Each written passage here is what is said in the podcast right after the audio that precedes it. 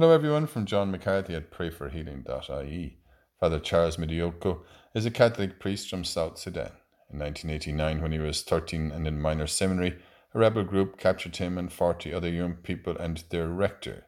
They took them through the jungle and trained them to become child soldiers. The rector would not leave them and gave them courage to carry on. Eventually, Father Charles and some others escaped through tough terrain.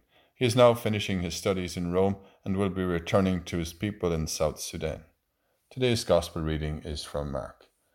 If you enter a house anywhere, stay there until you leave the district, and if any place does not welcome you, and people refuse to listen to you as you walk away, shake off the dust from under your feet as a sign to them. So they set off to preach repentance, and they cast out many devils and anointed many sick people with oil and cured them. Lord, we give you thanks for your instructions to us. Grant us wisdom in our dealings and in our efforts to become more like you. Show us the way forward and what areas we need to put our efforts into.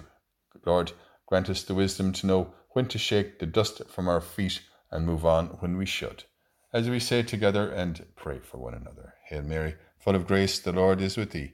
Blessed art thou among women, and blessed is the fruit of thy womb, Jesus. Holy Mary, Mother of God, pray for us sinners now and at the hour of our death. Amen.